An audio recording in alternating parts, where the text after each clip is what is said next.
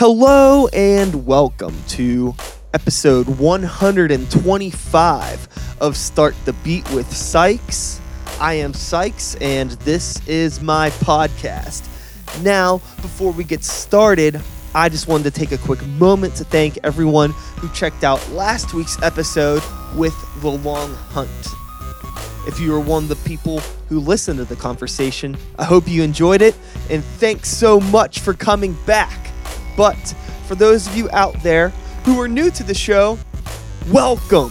Please feel free to make yourselves at home. And as always, there's beer and soda in the fridge.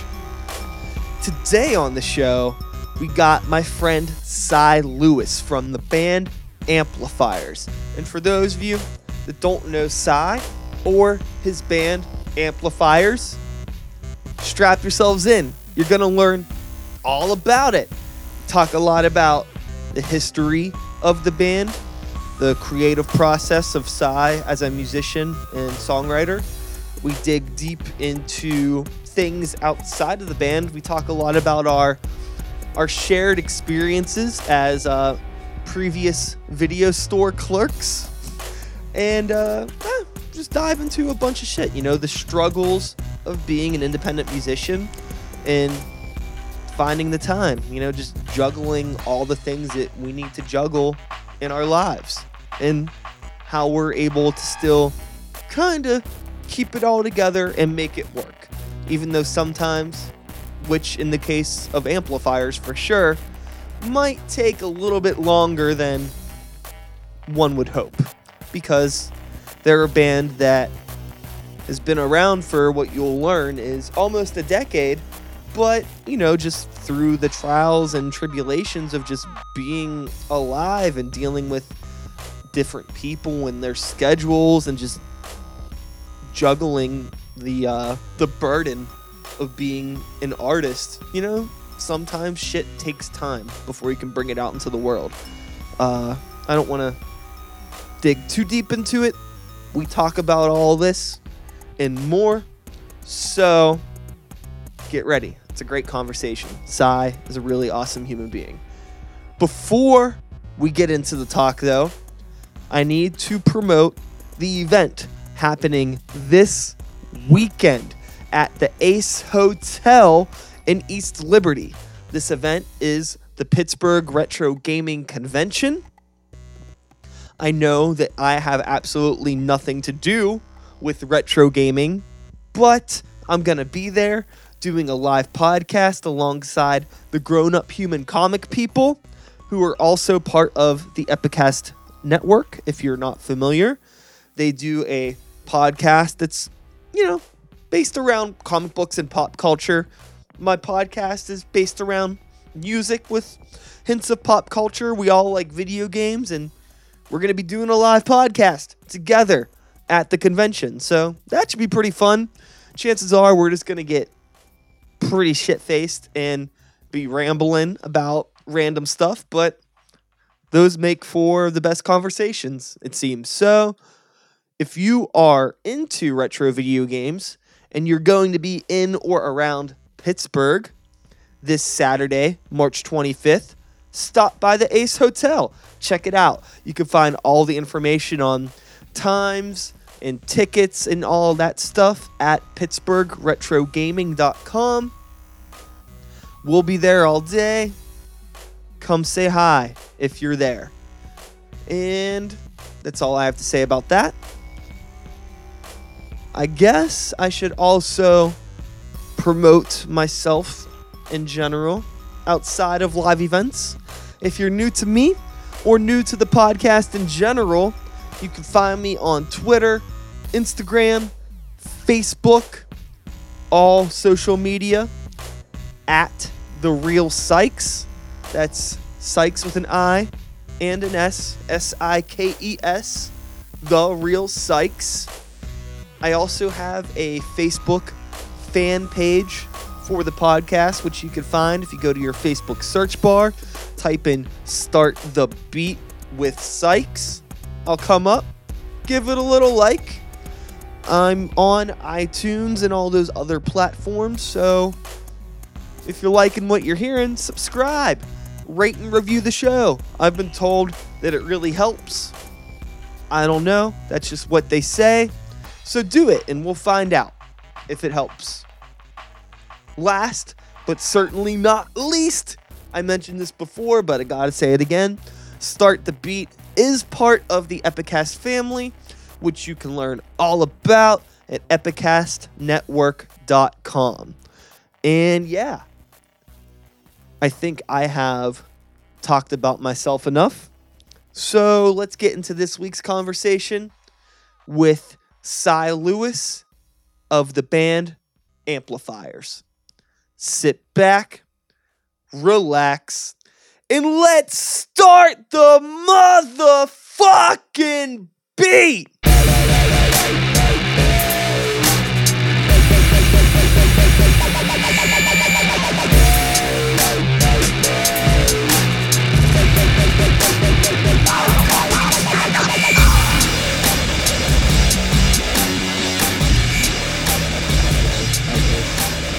I'll record the outro or intro and outro Uh-huh. afterwards, telling people about you and what you do Okay. and why they should listen. But chances are a lot of these people already do know you. Maybe. know, We'll see. Maybe. well, if they don't know you, who are you? My name is Cy. Uh, I am the bass six player, weird retro keys player, and lead vocalist of the band Amplifiers. Yes. And outside of that, you do a lot of other creative things too. Weird random stuff anywhere that I can. Yeah. Yeah, you're a little bit of a jack of all trades. I've never really had like a full grasp on everything that you do. Yeah. Anytime I've talked to you, it always seems to come up some like, oh yeah, I used to do that, or I have experience in this. Like, just seems like you are one of those people that, uh, kind of like me, where you come across something that needs done, and instead of outsourcing, you're kind of like, just kind of figure out how to do this myself. Yeah. Uh, well, I mean, uh, when you come down, when you come down to like looking at outsourcing it, like you were talking about, versus doing it yourself, sure, you can pay that money and you can have somebody do it and have a consistent, I don't know, product or you know whatever the service might be. But I always found it much more obviously gratifying, but interesting when you do it yourself and you might screw it up about a hundred times in the process, but then you find some like weird backwards way that it actually works Sure. and you end up with this like really cool process that nobody really else has. So that that was like my main thing was hey, I can save myself money because I'm cheap, Mm-hmm. but in the process being like, "Oh, I can do this this way." That's pretty cool to me. Like that that's always been like just under the forefront of saving money. Totally. For me, I mean, like even when I was younger, it wasn't even necessarily a money thing. It was just like a, I want to do this, and it was you know when I was like thirteen, you know, Yeah. trying to figure out how to record music. It wasn't like, oh, I could take money and go to a recording studio. It was just like I'm not thinking about how music's actually made when I'm 13. I'm Right. just like, oh, I have. I'm making beats on my Sony PlayStation and I have a camcorder so I can just like set up the camcorder and rap at that to get the audio. Please tell me that you started with PaRappa the Rapper. No, no, no. Oh. There was a there was actually like a beat sequencing software for the Sony PlayStation That's incredible. that was made. Uh, it was the MTV Music Generator, so it was like an MTV licensed product, but I don't know who actually made it. But it's pretty intuitive when it got me into making beats. So could you like I don't know, could you sequence Carson Daly's voice with it? Anything like that? no, but there was there was a MTV Music Generator 2 that was like s- the sequel. I guess they made a, a newer version. It was for PlayStation 2. The first one was on PlayStation 1. They made a second one for PlayStation 2, and it was like uh I guess co-signed by Grandmaster Flash. nice. So there was like some of his like little quips in it. And like whenever you would load it up, there was like one of those shitty like uh video rendered on PlayStation 2.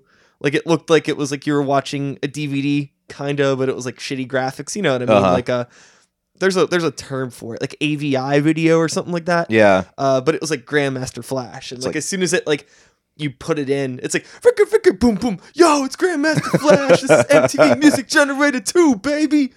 It's like something like that. Yeah, you're talking like AVI old school, old school encoding process there. Yeah. Everything's been replaced by like 3GP and MP4 at this point. Yeah, I don't. Uh, Yeah, we're getting way too nerdy. Well, I It's know, way like- too early. the funny thing is, is this actually really ties back into like figuring things out, but not knowing exactly what you're doing. Because yeah, like, totally. I can like obviously, you know, I make beats and I do music stuff and I edit video and things like that. But when it comes to like getting into technical terms, sometimes I'm like, I don't know. I know what I'm doing, but I can't like explain it all Oh. the time. You yeah. If you asked any of the people that have ever been in amplifiers ever, and even like the guys that were in Red Hands, I am probably the worst person to try to explain an idea. Just because I am I am so I am so stupid musically.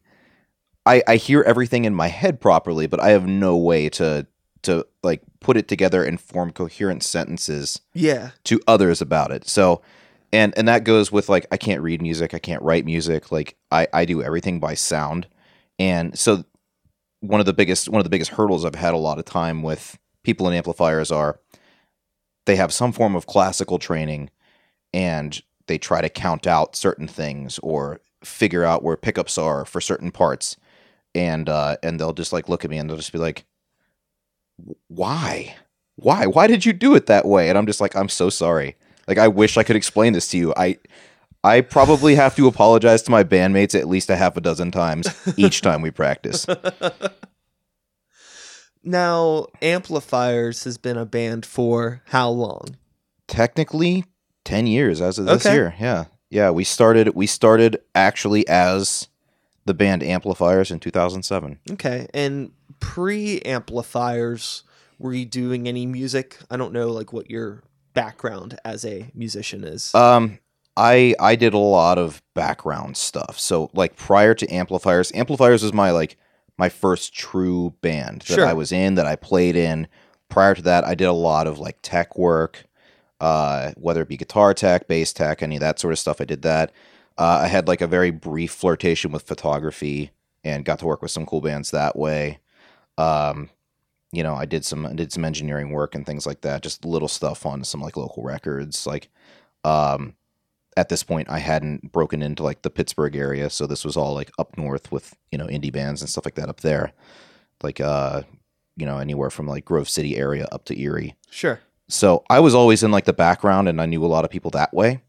And uh, you know, eventually amplifiers came along, and the, the original, the original lineup has been long since gone. Like I'm the only one left from that from that original group, Yeah. and that original group was actually really like really kind of wild, which is kind of funny that we were talking about MTV earlier because the original lineup was one of the guitarists from uh, Signal Home Okay.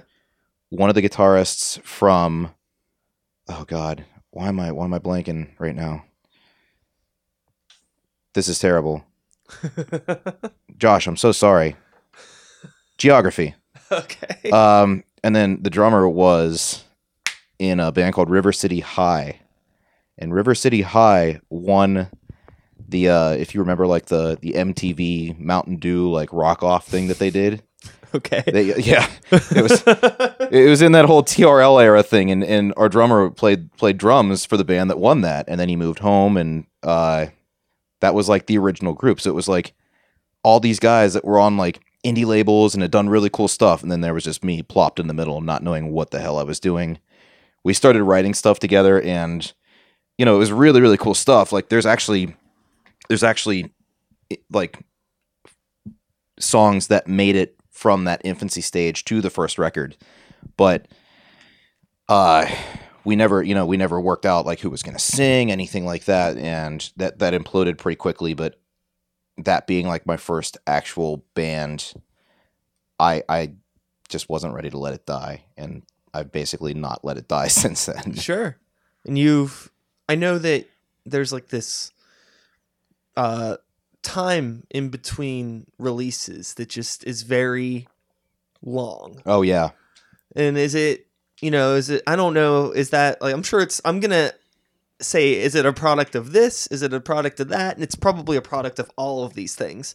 But like a combination of you know, wanting to take the time that's required to, you know, put together something that you feel is ready for the world versus getting older and juggling all the other responsibilities of life at the same time. So like finding that time that you need Yeah, to do it. it's definitely a mixture of everything, uh, and that's sort of shifted over the years with uh, with everything obsolete. The first record that we did, uh, it was basically a collection of of a handful of songs that I was really partial to, and I mean at that at that point we had a pretty rotating lineup. Um, you know, it was it was guys from other bands. It was you know folks that popped in and out here and there. We we er, eventually like I got real antsy and just put out a couple uh, on just a really small EP prior to that, just to so someone had something to listen to like after they had seen us play. And once we got to the point where it was like, okay, we need to take this more seriously. We actually should put out like a, an actual record. Um, it was never intended to take as long as it did, but the first the first record took six years to put out. And looking back on that now, I got a lot of I got a lot of like references to oh you know it's, you've got like Trent Reznor syndrome. You, you can't you, you have to go like a half a decade between records, and it's like no man that that's that's not what I'm trying to do. It's just finding finding the best methodology to put it out and have it have it be prepared like you said like the way that you feel comfortable with it. And obviously with with the way that the last record worked out there were a lot of things that happened really really fast with it. So we went from working on it and recording most of it ourselves to all of a sudden we're in the throes with like Casey Crescenzo, the Dear Hunter, and the receiving end of sirens, and he's going, "Hey, um, you know, come come out and finish finish the last bit with me, and I'll do some stuff on it, and we'll do the, uh, you know, the mixing and mastering thing. We'll we'll we'll make it happen." So, if not for him, uh, I don't know. I don't know how it would have sounded in the end because he added so many so many little things to it that it's just an outside set of ears and it just put it really to the next to the next level. Yeah. It's super important to have that perspective.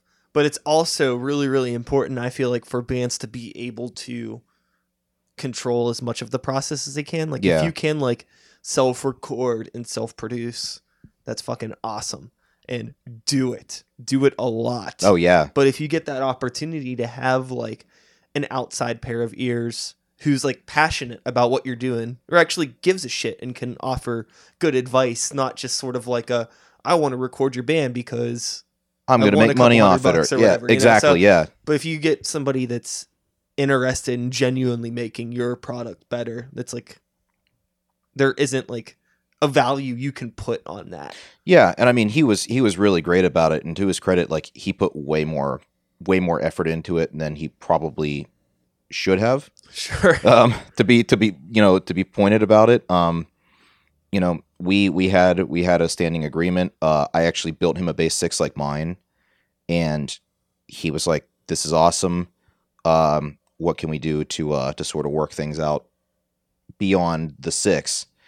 And uh, originally, you know, it was sort of like, well, we can we can kind of cross that bridge when we get there. And he was just like, "Hey, man, like you guys do some pretty cool stuff why don't we trade work for work a little bit that sort of that sort of deal. So um yeah it was he he put he put far more effort in than uh than we we ever expected. And you know i'm like ridiculously indebted to him because of that. Sure. i mean he set us up with uh the guy that did some of the mixing as well mike watts from VuDu studio in long island. And mike actually did the the mastering on it too. So it was like it was a whirlwind of of the end of that time because like it took all this time up to that point to get the record done and then we're like oh shit we're doing a record and everything else just came together really really fast Sure. It's like a it's like a roller coaster. Like it takes forever to get up that first hill, but then as soon as it goes down, it's like the ride's done. Like yeah thirty seconds. Like oh, we got an album. Yep. What happened? exactly and, and climbing forever. yeah you're climbing forever and you get to the you know the precipice of that hill and you start going over and you start shitting your pants because you realize that everything is moving so fast Mhm. yep Yep, exactly. um, and that's and that's how it was. But uh, you know, we we got everything back after that. Um, I I was I was thrilled with it. Um, it's always really gratifying to hear everything in its final form, and like especially with especially with someone that you that you respect a lot yeah. doing a lot of work on it. And he like sang on it and you know did a bunch of sequencing and stuff. And he was like, "Ah, "There, there's just not enough good things I could say about the about the situation." But we got it back, and you know we had we had to figure out packaging and we had to figure out all that. So like we were talking right before we started actually recording. Um, you and I were about like you know the packaging process and yeah. like trying to make yourself stand out and stuff like that. And uh, one of the things that that we decided that we would do was instead of just putting it out in like a digipack or like a, a standard jewel case, anything like that, um, we did all of the artwork and photography and everything in house. Um, my really good friend Brendan Perry did uh, all the photography, and we did some really weird stuff for it. You know, like me- messing with aperture and like kind of trying to to bend light and stuff like that. Yeah. Um, so it was packaged in like a DVD case. yeah, it? we yeah. we we landed on packaging it in a DVD case, and so I did I did artwork for the DVD case. The original run that we did of 200 in it actually had a full a full booklet inside of it that had like every piece of information ever that I could that I could possibly extrapolate from the six year process. sure. So it's like every person that had a hand on that record gets their dues. It's like nobody is left behind whatsoever. And that was like that was really important to me just because like I said there were so many people that were involved over the years. It's like they need to they need to all get credit for what they've done. Yeah. Um because that's how we got to where we were. And I lost my mind for about 6 weeks trying to get all that stuff done and getting, you know, getting the artwork approved and making sure everybody was happy with it, making sure I was happy with it, and oh, it was it, it was it was a hell of a time. Oh yeah, I've Yeah. been there. I know. I, I know exactly Yeah. what you're going through. Uh-huh. what you were going through. Yeah, I just I just repackaged uh or or, or assembled fifty more because we realized oh shit we have like seven we have seven left Yeah. and I would love to put it on vinyl. I don't have the money to put it on vinyl right now. It's a pretty long album, right? it's a pretty long album yeah like we actually like a couple years ago i got it uh i got it uh, like i tried to get estimates for it and everyone's like basically scoffing at me being like dude this is a double vinyl at least you might have to go triple i'm just like oh my god Yeah. no yeah, I oh that's the thing now. I mean, I've I whenever I write records now, I write like before I even get too into it. I'm like, okay, this is gonna have to be under 40 minutes. yep and like I'm gonna have to or track these like order these songs in a way like you want your songs at the beginning to be the most dynamic because there's more room for the grooves to breathe. Hmm and then the songs towards the center your quieter ones because the grooves get a little tighter and sometimes if you have something too dynamic it can sound a little noisy. This is nerd shit but it's stuff that i think about you know? So that's like how i write albums now. I You write have to. in an lp format. Yeah. i want to put it out on vinyl. Yeah. So that's what i do now. Yeah, and it was like trying to figure all that out and be like, okay, if, if- can we can we really fuck with people's heads? And like we'll we'll yank a couple of the tracks out of the middle of the track listing and put it on a seven inch somewhere or just do do do just super weird things. And yeah. eventually I just got I just got like way too into it and then kind of had to take a step back or two. And then I was like, hey, um, oh, I need to actually get people again to play in the band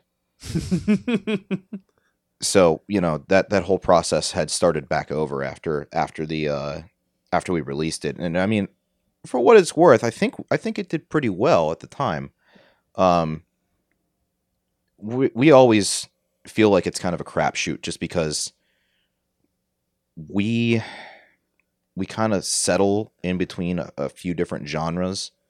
And since you know subgenres are the new cool thing people were like oh you guys are atmospheric post space ambient experimental alternative rock subdivided into three different other things and yeah yeah yeah i'm just sort of like okay um i mean I just thought we were allowed rock band, but I mean that's cool too. If Uh huh. if that if that's the way that it goes, I mean, I am I I am very I'm very open to how other people think we are. You know, we we are like classified because I have no idea. That's Yeah. it. I'm like eh, we we play loud, heavy rock music with bright lights. That's about as far as I get. Yeah. I would say amplifiers is like I would say alternative rock. You know? I take it. And but you know, with like maybe like I, I- but I tend to be I'm a little more old school. I tend to just kind of I don't like to get too deep into classifying things. Yeah, that quagmire of I all feel of all that. You should be able to describe a band with two words. There has to be something. Yeah, Like, you know, if it's more than two words, I don't know. Maybe there's something I'm missing. Like, I mean, I guess melodic death metal's three words, and that's that's applicable. So, three words. I'll go three words or less for describing your band. you're you're wait. We're melodic death metal. No, I was just no. Your amplifiers is not melodic death metal. I'm just kind of going off thinking about genres as a whole. okay. because I'm thinking about like what genres of music does it when does it start to sound like bullshit? Yeah, So I, I'll But- be honest. I would take melodic death metal too. yeah, That would be fine. Symphonic black metal. Hmm. I think I wanna, like, I think I want to listen to some symphonic black metal on the way home. Actually, so I don't know. It's all subjective. Oh, whatever for you want to call it. But yeah, I do see amplifiers kind of like being an issue where it might be hard sometimes to find bands to play with or like a pocket to fit in. yeah, And that's something that I always had an issue with with the stuff that I do too, primarily with Sykes because it's just kind of like to me it's like this is indie hip hop, yeah, you know. Amplifiers is an alternative rock band. I do live indie hip hop, but people want more. They want more of a definition than they, that. they want some form of structure with Yeah. it. Yeah, and that's like it's been a it's been a double edged sword for us for sure. Um, I'm sure you can you can say the same. It's like when you find bands that are willing to have a really diverse lineup, all bets are off for everybody, and that's awesome because I I feel like fans of a particular band that are open minded like that, they have a better chance of leaving a show going, wow, that that indie hip hop artist, I wasn't expecting them to be on the bill, and I'm really glad that I came. That sort of thing. Yeah, You know, they may they may have come for a you know, um, symphonic black metal band, and they left really liking a indie hip hop artist, and they bought the record on the way out. Um, that's sort of like always been my mantra because I've booked a lot of our stuff, so I try, I try not to like make it too cookie cutter, not have many bands on there that sound exactly the same. Um, just because of the fact that we don't we don't really fit in with any other band. So it's like, yeah, we could we could get away with playing like with a with an alternative band, or we could get away with playing with a post rock band or an indie band, but there's so many diverse bands in the city and in the immediate area. Like, why do you want to pigeonhole yourself that much? Like, just play with whoever's willing to play with you and have a great time. exactly. There's Yeah. a show coming up. There is, Let's talk about it real quick since this is like a convenient segue because yeah, it's a it's a show that is happening soon right, with your band and a devi- di- diverse lineup. yeah. Sometimes I can't talk. It's, It's okay. it happens to everyone. But let's chit chat that real quick. Sure. Yeah. Um, it is the first time that we have headlined a show in Pittsburgh in in a long time. Um, it's happening on March 31st at Stage AE. Um, we always have a really really good time when we play there, so we wanted to we wanted to go back there, and I don't know, it just it seems convenient because the last big I think the last big headliner we did was for the release of Everything Obsolete on that stage, so it's kind of like full circle ish sort of deal Yeah. um, the bands that are on it are all they're they're all really really great people um, and they are diverse there's a let's see uh wander newer band from a little bit up north but they're uh they're sort of like in that in that indie vein um delusions of grandeur they've been around for a while they're what I'm trying to think of like the best way. God, now I'm the one that's getting stuck in like trying to trying to explain people. Oh man. Um they're like uh kind of like progressive metal sort of yeah, they're like stuff. progressive death metal. yeah, yeah, something like that. Um, Save Us from the Archon is playing that show. I mean, we've known those guys for a long time, and we talk about like polar opposites musically, Yeah. just stylistically, but we always have such a good time playing Mhm. together. So it's like I talked to AJ, who was one of the uh, one of the references that I I listened I listened to your guys' podcast Nice. because I'm like, oh man, I have no idea what I'm getting myself into. Like Yeah, just bullshitting. just just bullshitting, yeah. and uh, and so I listened to yeah, I listened to the one that you did with AJ, and uh, you know, I, I ran into AJ at thrice, and we were and we were going back and forth, and he's like, man, we have to play together again. And once this show came up, I, I talked to him about it. He's like, oh, we have to. We're on it. This is gonna be so much fun. So, yeah, save us from the Archon. Um, crazy math based instrumental stuff yeah. um, Arcane Haven. They're on it. Um, a little bit more Metalcore. metalcore, yeah, yeah, post-hardcore metalcore sort of Mhm. sort of line. Yeah, they're Um, get, they're getting their, their new stuff's pretty heavy. Like Yeah. they're, they're they're they're getting they're getting. I mean, they've always been a heavy band, Mhm. but yeah, they're. I don't know. There's a little- that extra grit. Yeah, yeah. They seem a little angry. They're getting a little bit angrier. yeah. Angst, it's good. Yeah. Um, Yeah, I, I mean, we haven't. Amplifiers has never played with Arcane Haven. Like I played with those guys in Red Hands Mhm. uh, a couple of times back in the you know, a couple of years ago, but uh, we had never played with them, and so it, it was just one of those deals that I talked to Brad about it, and Brad was Brad was like, "Yeah, man, I think that would be a lot of fun." So everybody has been super super cool. Oh, we're on it too, by the way. Yeah, yeah. Yeah. Um, yeah. So that's that's the lineup. Everybody's been super cool about it. Everyone's really excited to play with each other. Um, and I think that's like the most important thing. oh, absolutely. regardless, you know, you're gonna have you're gonna have a really broad, diverse audience, and I think I think that everyone is going to just have a really good time. That's the whole fucking point. That's it. It's simple. Yep. So, in the time between your last album and now, I would like to assume there is a new batch of material that has been made, or am I wrong? No, you're you're you're right.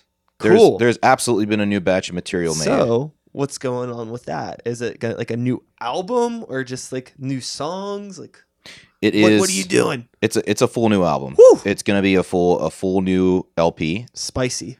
Um, hopefully, it's not going to turn into another one that's uh, you know, I'm getting quotes of triple triple uh triple vinyl for, but uh, we have this we have this problem with writing songs that are like not below five minutes. hmm So that might not be that might not be the uh Well, I mean, you play like slower music. not, Yeah. like there's no blast beats slow in a bad way. It's just like this the the there's an atmosphere Yeah, to what you do.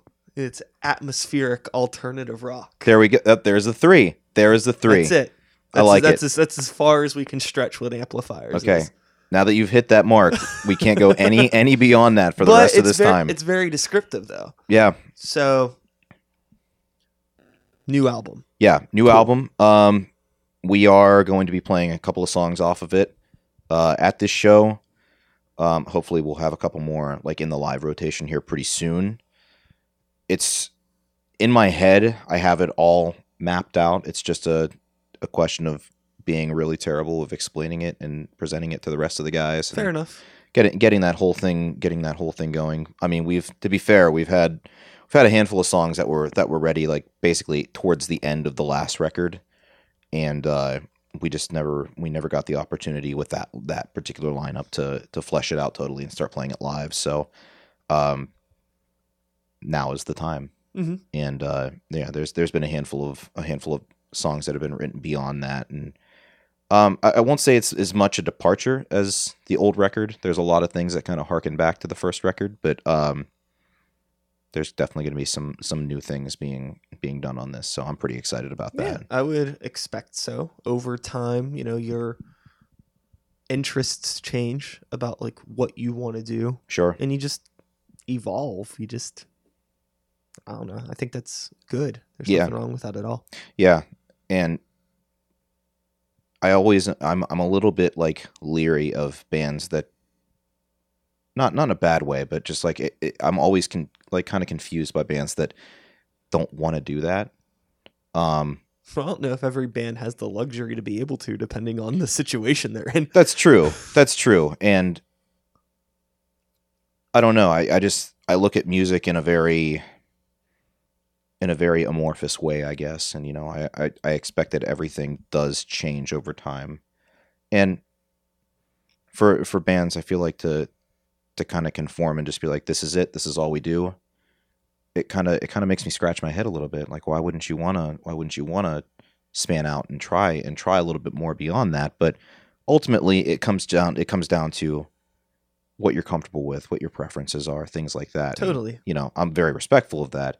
It's just not who I am as an individual. Yeah. You know what I mean? So there's never there's never going to be a time where I'm going to scold another band, being like, "You should do other things. Oh yeah. Don't play just this. Do Mhm. so, do other things." And no, I mean, I think I think if you do something, you do it well. Hey, you you enjoy you enjoy the benefits of what you what you've done Yeah. for sure.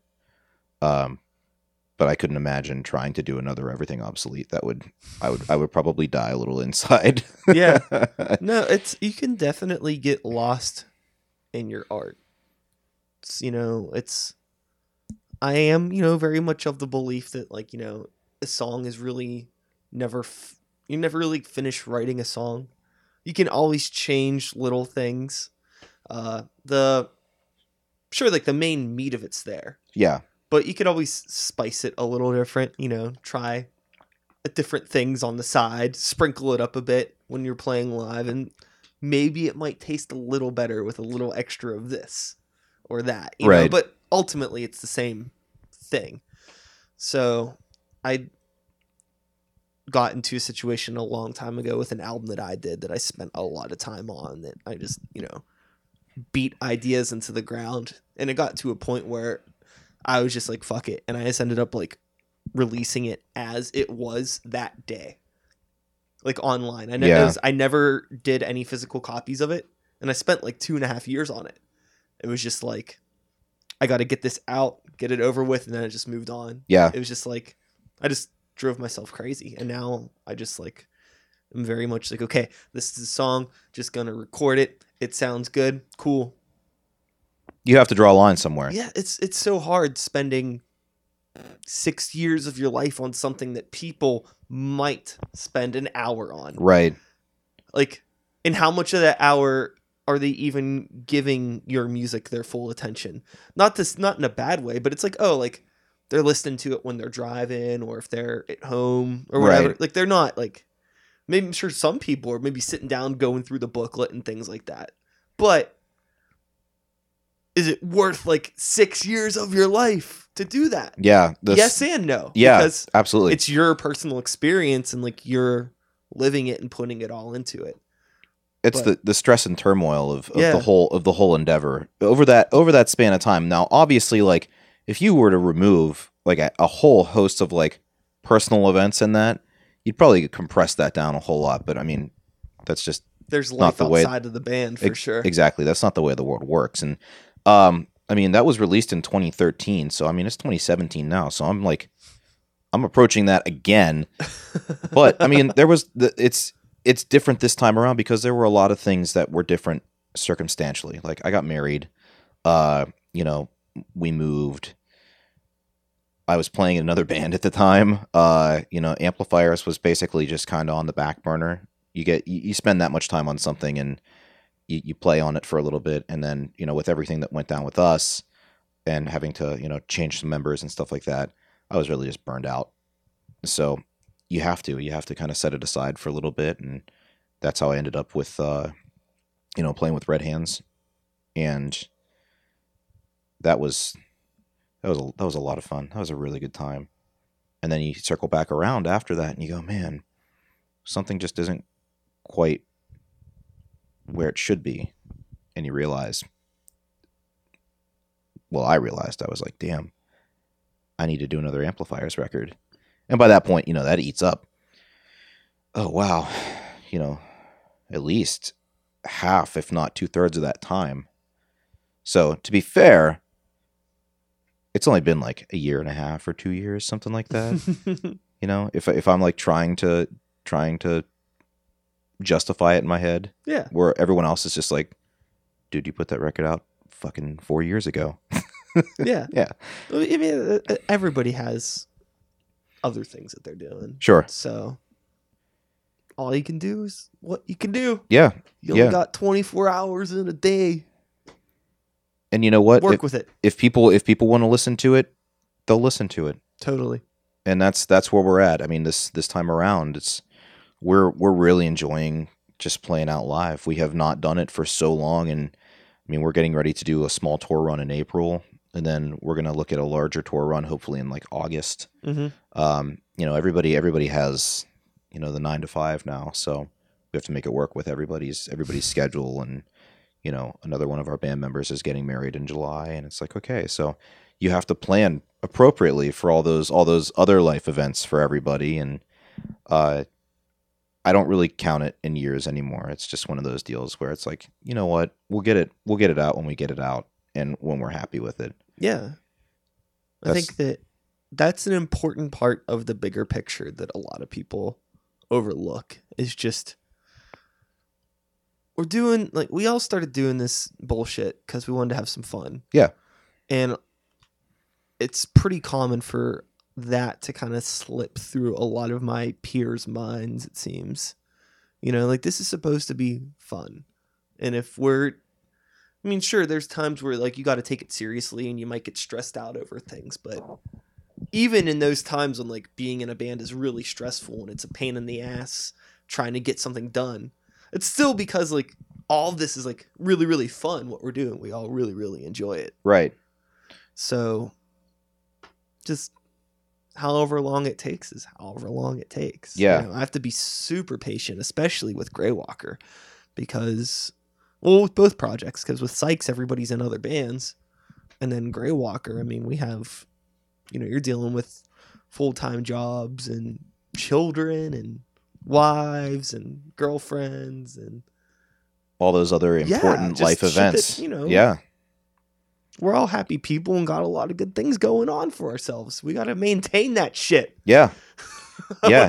Maintain a good, healthy life, and it unfortunately requires a lot more than playing in a metal band. Yeah. You remember remember doing this sort of stuff when you were like 18 to 22, you know? Like you you had less uh less on your plate and Oh, you yeah. less responsibility and you're like, "Man, I'm just I'm just going for broke doing everything that That was I can." awesome. I was a fucking key manager at Blockbuster Video, working like six-hour shifts, like four days a week. Yeah.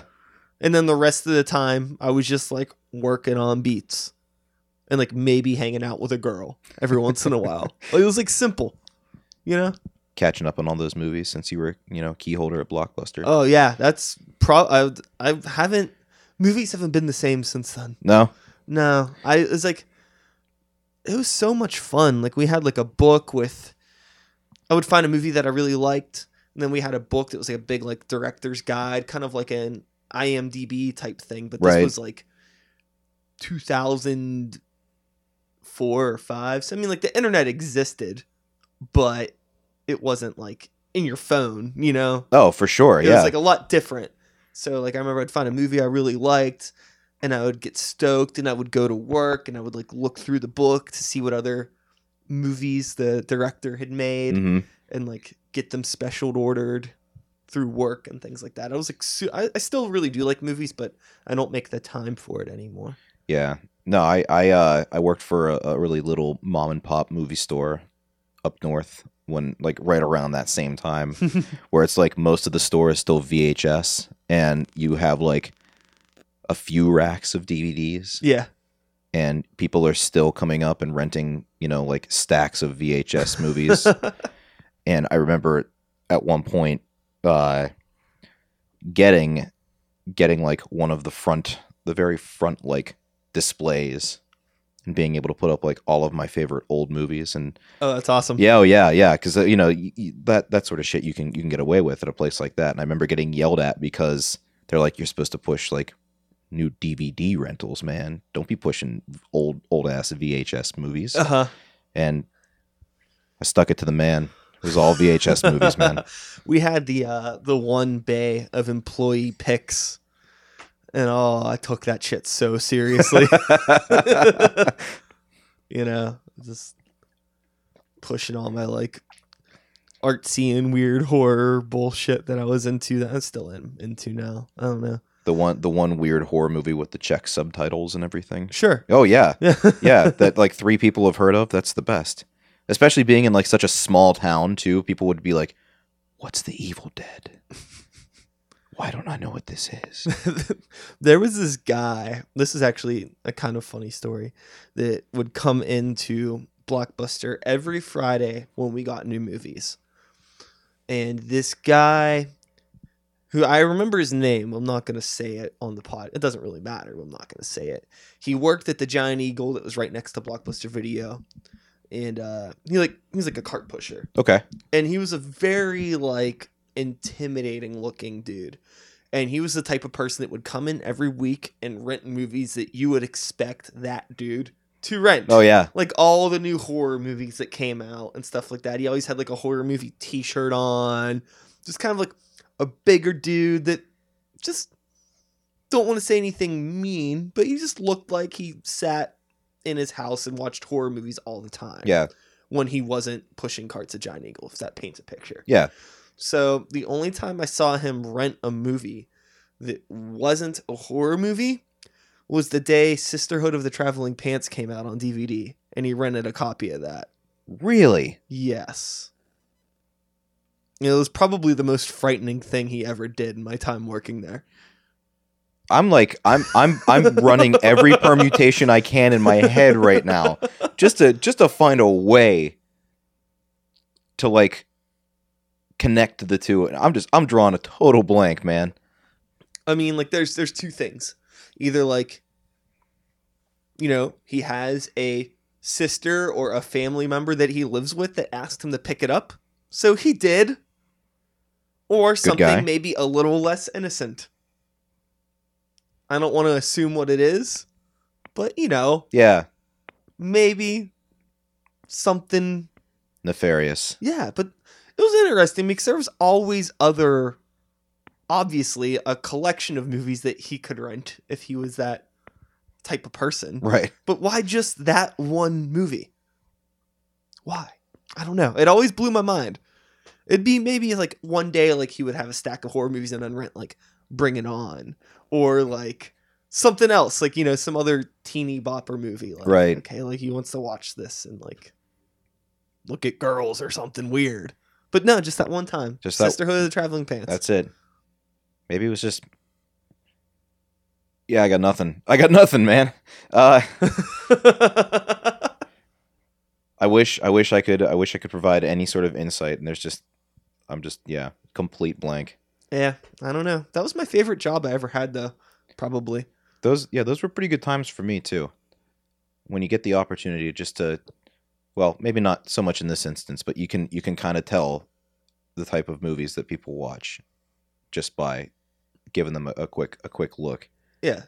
Now, in retrospect, I wish I wish I had done that a little bit more. But I do recall a couple of times doing that and being like, this this guy totally just threw me for a curveball. Like I was not expecting that dude to rent that movie. Um but if we're if we're gonna trade if we're gonna trade movie like movie store stories, I think the best the best one that I have for you is we had two locations and they were like one was on one side of town and the other was like on the opposite side of town. Yeah, sure. There was a guy that worked there for years and years and years, and I'd known him for a long time. Super great dude. One of the most knowledgeable people that you could ever ask about any any movie from like the 60s up to uh, you know at the time the present. And uh one of the things that he always immediately went for was he connected my name to Cyrus the Virus from Con Air. So it eventually just he probably I'm I'm fairly certain he still calls me this to this day, which is like he'll talk to me and he'll just be like virus. And and it was like uh late night it was like a friday night everybody was in you know when when people actually still rented movies there was like Yeah. a line in the movie store i was like the only one there i was trying to get everybody you know like rent it out and out the door and phone starts ringing and pick it up and i'm trying to like get this person get this person's dvds done for them and all i hear is virus i need I, I just i need to talk to you for a second. And i'm like what's up man? And he's just like i'm so pissed off. And i'm like oh no man. What's going on? Like this sounds serious. Yeah. and I'm and I'm sitting there like trying to do my work, like trying to be trying to be a good friend and a good coworker because like I said, he's he's like one of the best dudes that I've ever met. And he's and he's going on. And I have this huge line in front of me. And he's just like I just I've been thinking about this all day and I just need to voice it. I'm like bracing myself. I'm like this is going to be existential as fuck. Like I know this this is just going to be like mind like mind bending. And he goes, "Why is it God, I'm so pissed off. Why is it that in Indiana Jones and the Temple of Doom, that entire Indian village can speak perfect English? And I was just like, fuck you, man. and, and, and had to hang up on him. And I and that to this day haunts me because he's he's like the one of the best guys that I know. And I just I was so prepared for such a bomb. yeah. But then I started thinking about it. I'm like, how did they all know English? Steven Spielberg taught them. Right? That's gonna be that's gonna be with me to the day I die. I don't know how that happened, but it happened. He must. Well, for one, he obviously wasn't as busy as you were. no, no, he was not. So there's that. Oh man, I was like thinking. I don't know. I'm like going off on this tangent about Blockbuster. I remember like looking through the job applications, and there was always like silly things written on them. There was one time. There was one. I was like, "Do you have any special skills or qualifications?" And like you could fill in the box. And it just said basketball, which I always thought was good.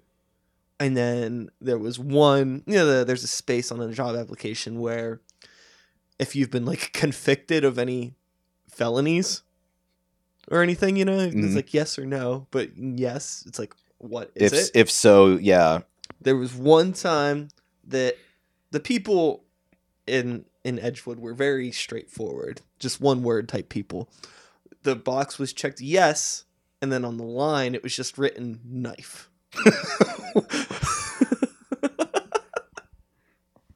I feel like you could write a record based around that alone. I could probably write a record about my time at Blockbuster. For sure. oh wow, knife. I remember fuck they like uh so we were we were not a corporate Blockbuster store, we were a franchise. Okay.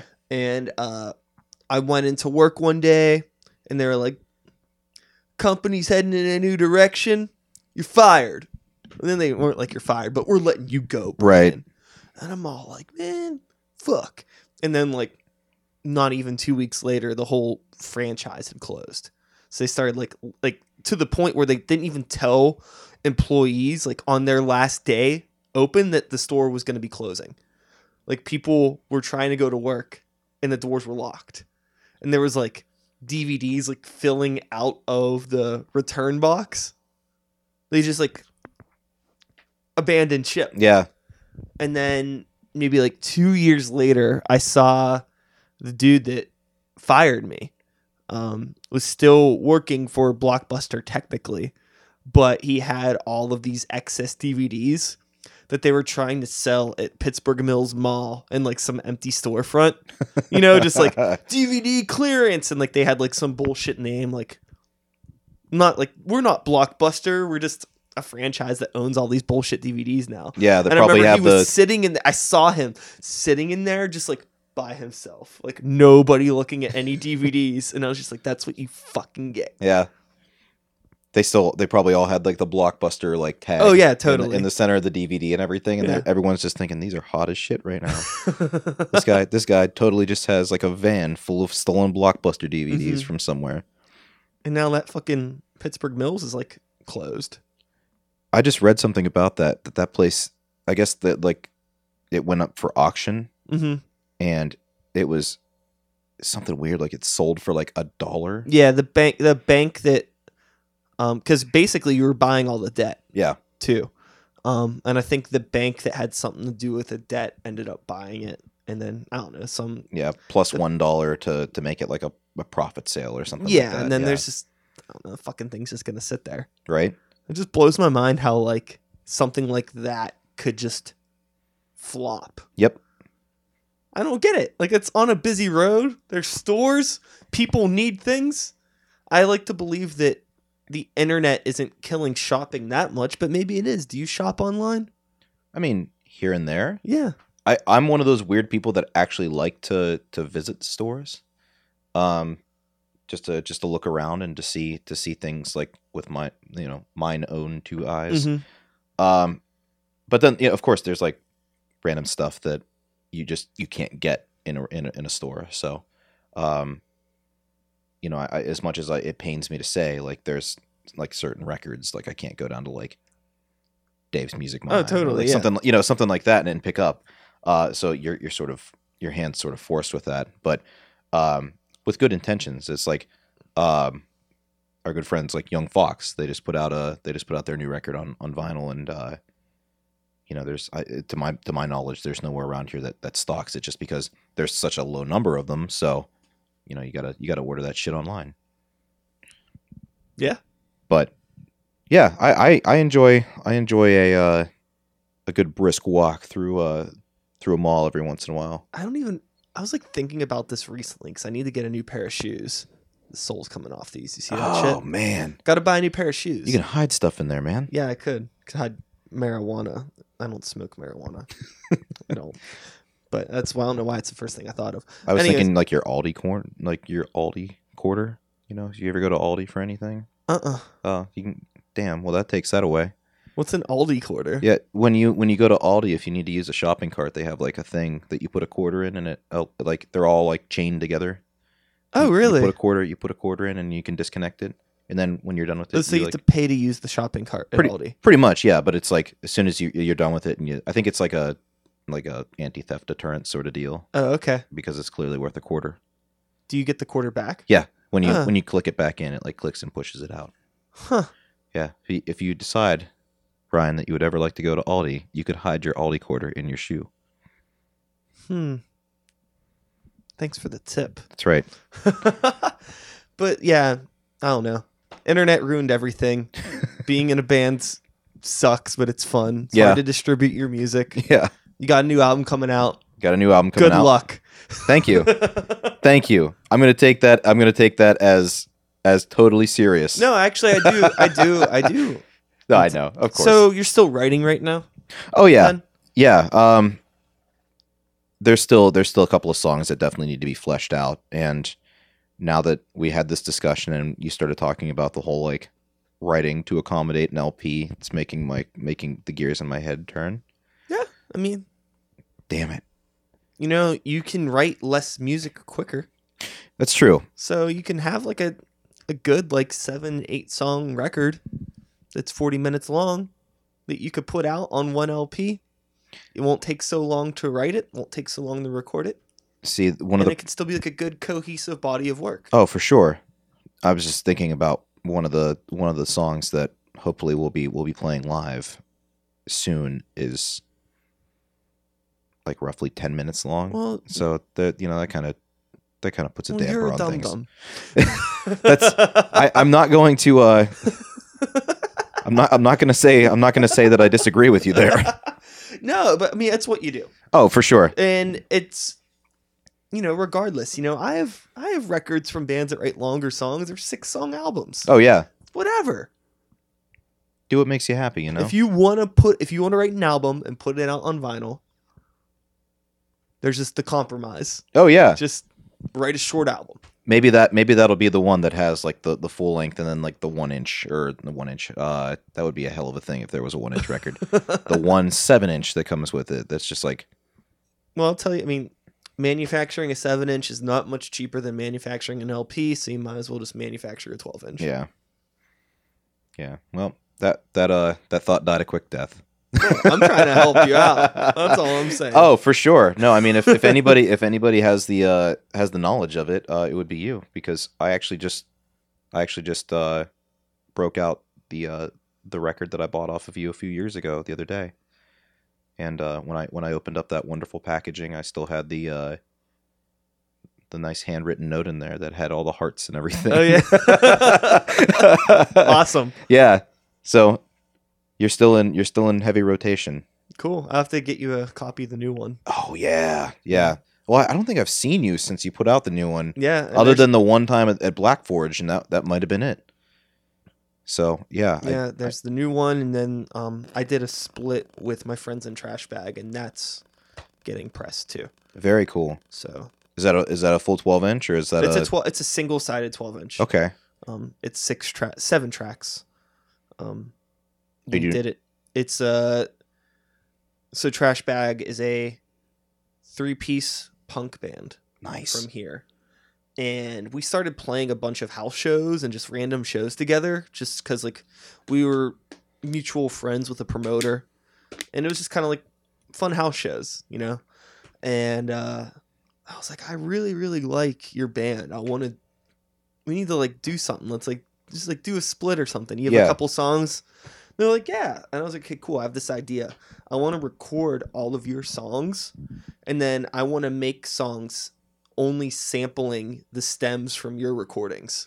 oh man, So that's what we did. We tracked three of their song, three and a half songs, and then um, I made three songs, and then that other half song, I like we made a second half too. That's so cool. it became like one. It's like one melded thing, and like it's split. It flip flops. So it goes like trash bag sykes, trash bag sykes, and it's all like seamless. But it just kind of goes from like being punk into like being like this like really uh like sequenced and very abrasive, like chopped up sounding stuff. It's it's cool.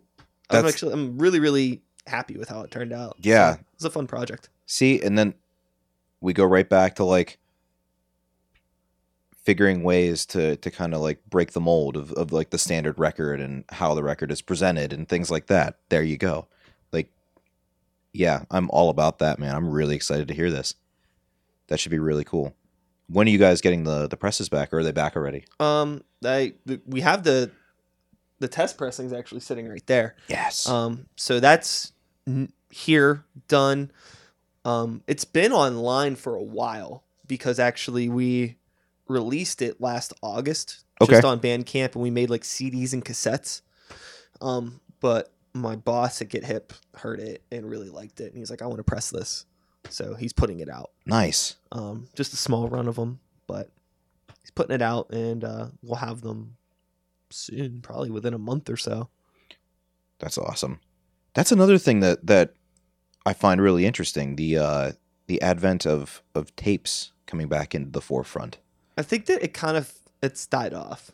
Yeah. Yeah, it was because back when we were doing Old Fears in like 2010, 2011. Wow, there's a name that Yeah. yeah. Yeah.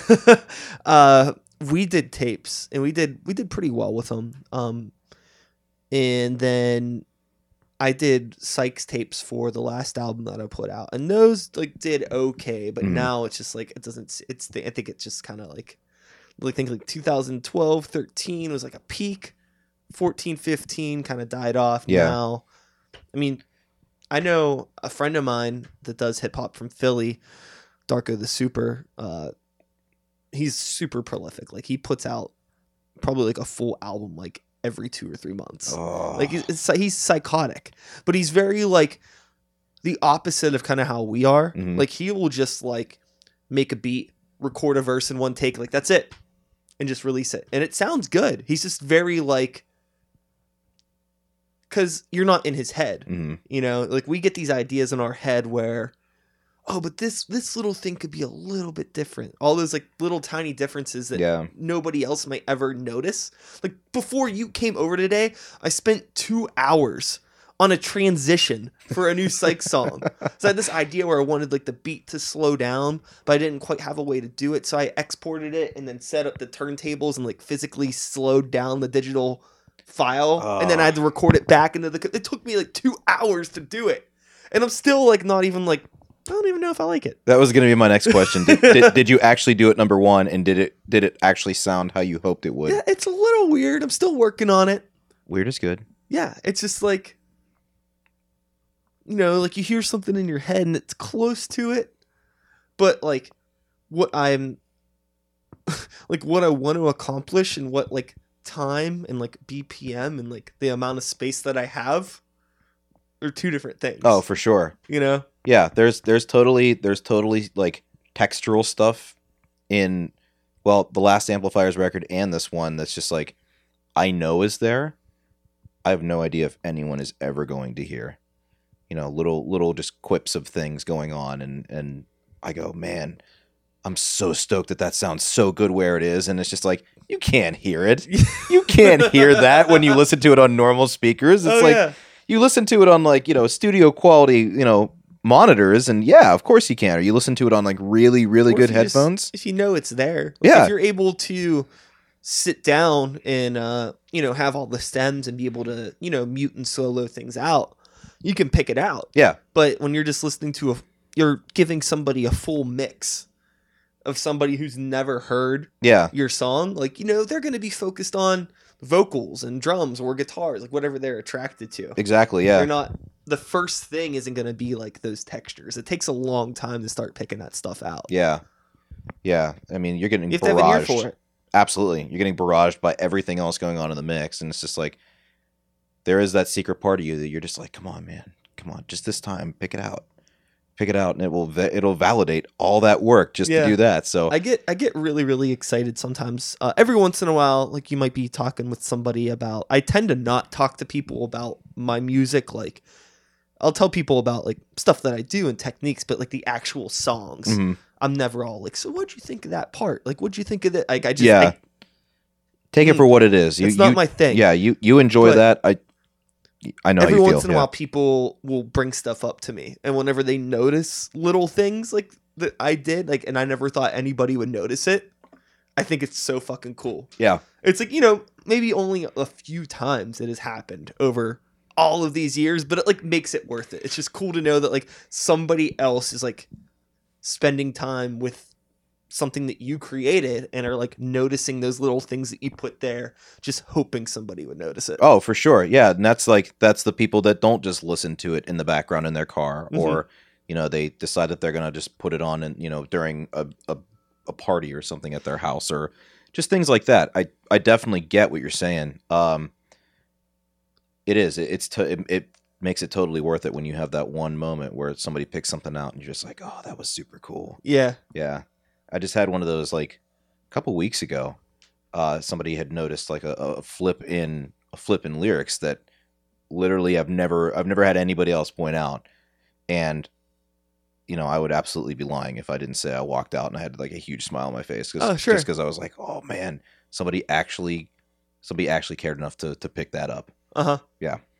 The the one thing to like kind of take away from all of that is that it's really easy, you know, if people obviously a, a lot of people aren't just going to always tell you Right. that like hey, I noticed something. They might be kind of weird about it, you know. So chances are if one person noticed that, there's a couple other people that have noticed it too, but they're just never going to say anything. Yeah. And it's kind of like the same thing with like getting sucked into social media and all these things. Like, uh, nobody liked my thing. That doesn't mean nobody saw it. Yeah. People probably saw it. They're just kind of doing other shit. There's always like more people aware of and paying attention to what you're doing than you realize. Oh, for sure. So it's just kind of a something that I try to keep in the back of my head to like keep me leveled because sometimes you know if there isn't like a lot of like traction that you can see it's real easy to be like oh nothing's fucking happening with the band Yeah. but that's not necessarily true Yeah. you just gotta I think if you just keep if you stay persistent and you keep just keep at it keep doing stuff then people are gonna notice it Yeah. Yeah. I don't know i don't know where i'm going with all this i'm just kind of rambling No, that's I mean, you're you're pointing out you're pointing out a really good a really good uh a really good mindset for it, I think. Cuz it's easy. I mean, it really is to to get to a point where you're like, oh man, like same thing that you were saying, like nobody's really nobody's really seeming like they're they're paying attention to this or you know, I'm not sure if it's something that anyone really is caring about. And that's like we we grasped with that for a long time. Well, I grasped with that for a long time like okay, when I put new amplifier stuff out, is anyone going to remember us and is anyone going to even care? You know what I mean? Yeah. Um, and that was something that, yeah, I, I had deep concerns about. And it has been an unbelievable, an unbelievable thing to, to have everybody be as excited about the 31st as they are just because we haven't, we haven't played in, in Pittsburgh, like a big show for quite some time. That was ours. We've had a, a couple of small ones here and there, just like opening slots, support slots. Yeah. Um, and they were all really great shows, but it wasn't something that we were like, "Hey, this is this is us making making a full a full return to the Mhm. scene, if you will." Like, if, and uh, you know, you do you have that you have that reservation of man, I, I don't know if anyone's actually going to care, and for everyone to come out and care and show that they care and be like, "We're really excited about this." Mhm. Um, and have it be across like the spectrum of a lot of different a lot of different bands and a lot of different genres and a lot of different people. That's a that's a really good feeling. Like you're not as far out as you think you are. Absolutely. so i don't know if that if that ties in with what you were talking about or or, Oh, or not but yeah that's there are always people out there that are willing to listen if you're willing to put things out. Hmm And everybody, you know, too, just kind of has their own thing going on. sure always try to like anytime I have this conversation with people and they're kind of coming at me with that, like, I don't know if anybody's gonna listen or care. I'm always just kind of like, well, like, who the fuck do you think you are? You know, we're just a band from Pittsburgh. Yeah. Make some music. Be cool to people. Be nice. Play shows. yeah ground Take what yourself you can get. You know, other people have other shit going on. I'm lucky if I remember to shower once a week. like I just I just have so much shit going on. I get distracted. oh yeah I forget things, you know? So it's just like do you think like everybody else in the world is like only thinking about your band? Yeah. If they're not thinking about your band, like like there's so much music that I love. It doesn't mean like but I don't listen to. Like I don't remember the last time I listened to an Iron Maiden record, yeah but I fucking love Iron Maiden. And I bet the last time you listened to an Iron Maiden record, the very first thing you didn't think to do was go on to their Facebook page and be like, I'm listening to your record right now. It's great. Exactly. I'm going to tell you every single time I listen to it. exactly. Like, It's happening without you knowing it. Exactly. Yeah. So you need to consider as a musician out there, maybe listening to this, feeling like I'm you're being attacked right now by me. The world doesn't revolve around you. Yeah. You know? Enjoy it for what it is Yeah. because there are always going to people, be people out there that are listening to it, regardless if they're telling you on Instagram or on Facebook or on Totally. Twitter or you know just because just because you see other bands doing reviews and interviews and things like that that is not necessarily to say that you can't do that or Yeah. that's not a dig at how good of a, of a musician that you are or how good your band is If or- you I mean that's a whole nother conversation. Like getting into all that stuff. oh it's like- yeah I mean, if you want I mean, sometimes that kind of shit just happens, but a lot of the times it's like you gotta you gotta go out and get it network, yeah shake hands, meet people. It's you know. Yeah. The Not- whole it's the whole like it's who you know type thing. It's so fucking true.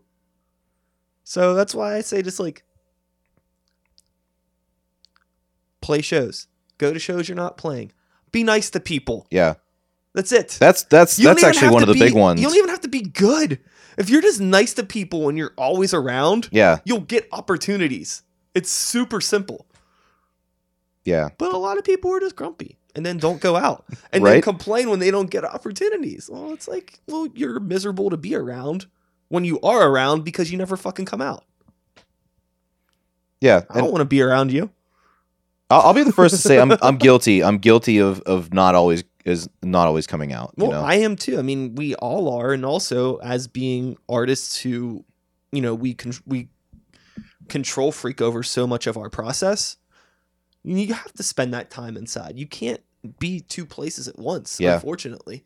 But you know, there's that balance, and you got to find it. And if you want to be, I think the ultimate point is like if you want to be doing that sort of like, I will just we'll call it the next level. Right. You have to go out for it because nobody's just gonna come knock on your door or post on your Facebook wall like, "You guys are great. I'm gonna sign you." Yeah. The days of the days of the the roving AR rep are long gone. oh, totally. You know, Tom Hanks is not going to is not going to approach you because of uh because of the one the one single you did in a church. Oh yeah. As cool as that concept may be. That is a tale of warning, everybody. well, do you have a timeline right now on new amplifier stuff, or is it just kind of like a you're still uh, solidifying some things? I really, really want to have have it all done by the end of the year. Okay. And I said that at the end of last year too. I was I, I really was trying to get it out by the end of 2016. Well, what's what's the hurdles? Like, what's what's kind of in the way? Uh, just honestly, just cutting out the time to do it. Um, Yeah. In in between everything else, and I'm a lot more settled than I was a year ago. Um, you know, between not just musically, but I mean like my my life in general. Like Mhm. my wife and I, my wife and I are not having to to do the thing of running around and getting a lot of things that we you know don't have because we literally when we were when we got married like it was ground up so hey we want to make uh we want to make something that involves a blender shit we don't have a blender we should probably get a blender that sort of stuff you know Yeah. wow, we bought two couches off of Craigslist and then cleaned them thoroughly because they were off of Craigslist. But the springs are starting to poke us in the ass, so we should probably get a new couch. You know, it's just it's normal adult things. Yeah. And you try to you, you try to get past all that stuff because like you said, there's only 24 hours in a day, and that stuff takes time to do. Um now that, you know, we're we're like adulting as well as we can, as I as I give Brian like a big thumbs up because I'm very proud of myself for for adulting. Yeah. Um, we we we got like everything sorted out with the lineup. Um, we had a solid lineup last year, and unfortunately, well, it's not really unfortunate because uh, our our one guitarist ended up having to leave the band, but that was because he was provided with a or provided a really good uh employment opportunity elsewhere that took him out to LA. So uh, going through that whole process, you know, you have to find somebody and get them get them up to speed and everything like that. That was uh, you know, that was something that we had all we had all thought about, and you gotta you gotta make sure that you make the right decision, not only as as a bandmate, but just as a as a person. Yeah. Like Make sure somebody that's gonna be around is like an okay human being to be around. Exactly. Yeah. I mean, there's there's been plenty of times where you hear the horror stories of you know this guy is an incredible guitarist or this guy's an incredible bassist, you know, so on and so forth. But they're just a shit human being, and it's just yeah.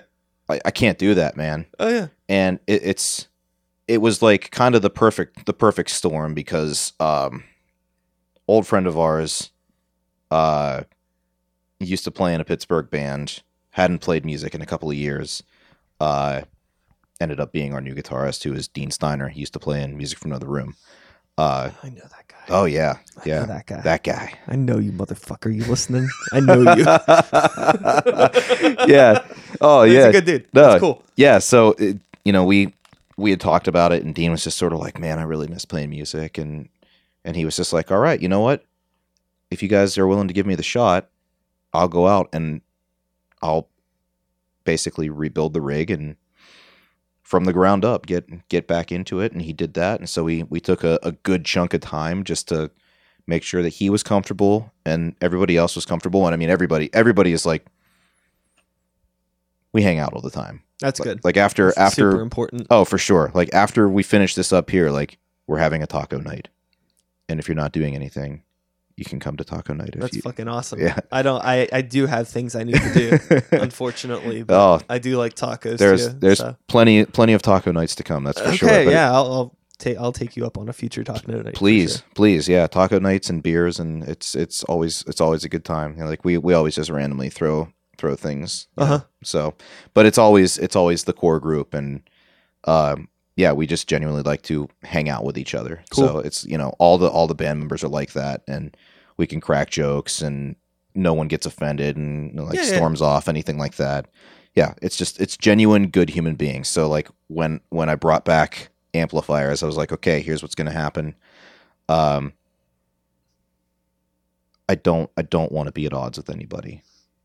I don't want anyone to feel like you don't they're have the time for it. no, no, and and you know, it should be it should be your friends first, your bandmates second, Totally. and that was that was the concept. It's like if we can't, you know, if you don't think that we can be friends outside of being in a band, then we probably shouldn't be in a band together. Yeah. and everybody just everybody just gets along so well. Mhm. So we don't want to kill each other when we go out for you know for tours and stuff like that. But that that was the big thing, just getting getting up to speed with the new guitarist, and now it's like okay, all systems go. Let's let's do it. So Awesome. we're shooting for uh, well, guys, if you're listening, I'm sorry. This is this is what we're going for. Um, we're, we're gonna we're, we're gonna go we're gonna go for the end the end of the year. That's what we're doing. that's it. That's it. Put the foot down. So end of the year is what we're gonna what we're gonna shoot for for like at least having the the, the track listing done and pre production all that sort of stuff, and then we can figure out if we're gonna do it ourselves because uh, John or one of our other guitarists who we poached from Atlas. I'm just I'm just terrible now. I just steal from other bands um he he is he's in a like a, a collaborative effort uh of a studio called ice house recordings in, Okay. in lawrenceville so um you know we did we did the first the first two songs one of which is a single that we're going to release soon uh there and it came out really really well it, it just sounds fantastic so cool. um So you have like new material like recorded. yeah yeah we have two singles recorded uh that will that'll be on the new record it's just You wanted to get some again, like you just want to new get something out there lineup, new sounds. We're Absolutely. gonna be playing shows. You don't want to be like, hey, we haven't played a show in you know a few years. Here's some songs from four years ago. exactly yeah so you want to show some sort of like a Progression. receipt, a receipt of growth, yeah and uh, what you've been up to for sure. This is this is the I promise I haven't been sitting on my ass for four years doing nothing song. Yeah. Cool. So one is one. Do you have any like dates for those coming out? You just said soon. Soon, yeah. Um Okay.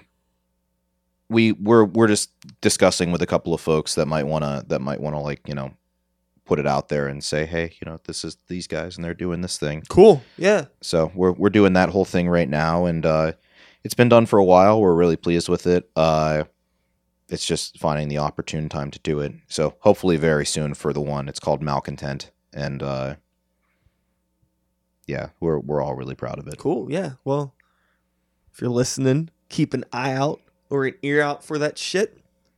Where can they find amplifiers? Uh all the all the major social media sources. I mean There's Face- like a period or something on it. Is it? Do you still do that? Yeah, yeah. Okay, It it's was like amplifiers. Period. yeah, it was I just want to make sure that people know what they're looking for. yeah, it's still I, I think it's it's kind of weird because it's like a little bit different throughout the uh throughout the internet universe now. But Different. Okay. yeah I, I think if you if you like look for us on facebook it has the period it's like no no uppercase or capitalized you know Yeah. for, for actual terminology capitalized a it's just Yeah. amplifiers lowercase with a period after it Uh huh. um yeah we we have youtube channel or a youtube channel if so i don't sound like i'm speaking like another language and doing it We have. YouTube channel. yeah that's right i suddenly became uh became somebody that spoke russian as a uh as a primary language. yeah. We have YouTube channel. Um, yeah, so we have a YouTube channel. We have you know Bandcamp, uh, Facebook, Twitter, Instagram, all that stuff. Uh, we are trying to be much better with actually actually posting on that stuff now. Uh, God. and if if you want to hit all of them at the same time, you can just go to www.amplifiersband.com.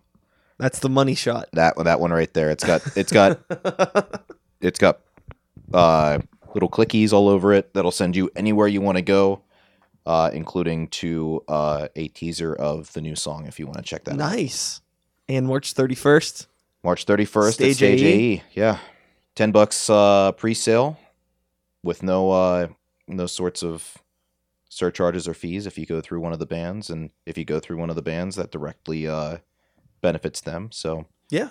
definitely check that out. Uh, Twelve dollars at the door. Cool.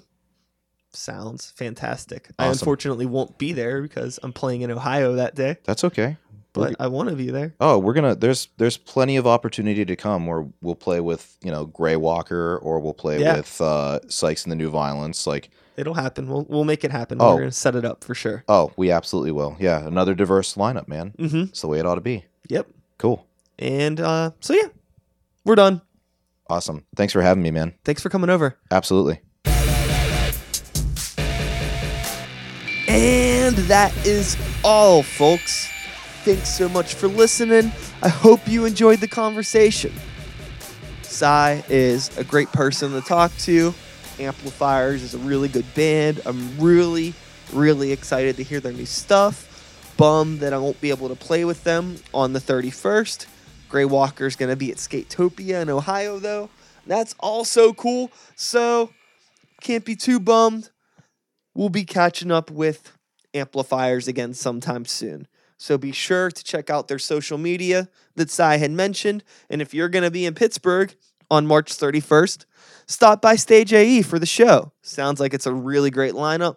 And again, if you're going to be in Pittsburgh this weekend, Saturday, March 25th, I will be at the Pittsburgh Retro Gaming Convention alongside the grown up human comic people doing a live podcast. It's going to be a lot of fun. So, yeah, that's all I have to say for now. I'll be back again next week with another new episode. Same time, same place, same channel. You know the drill. My name is Sykes. Start the beat 2017. Woo! Woo! Thanks for listening.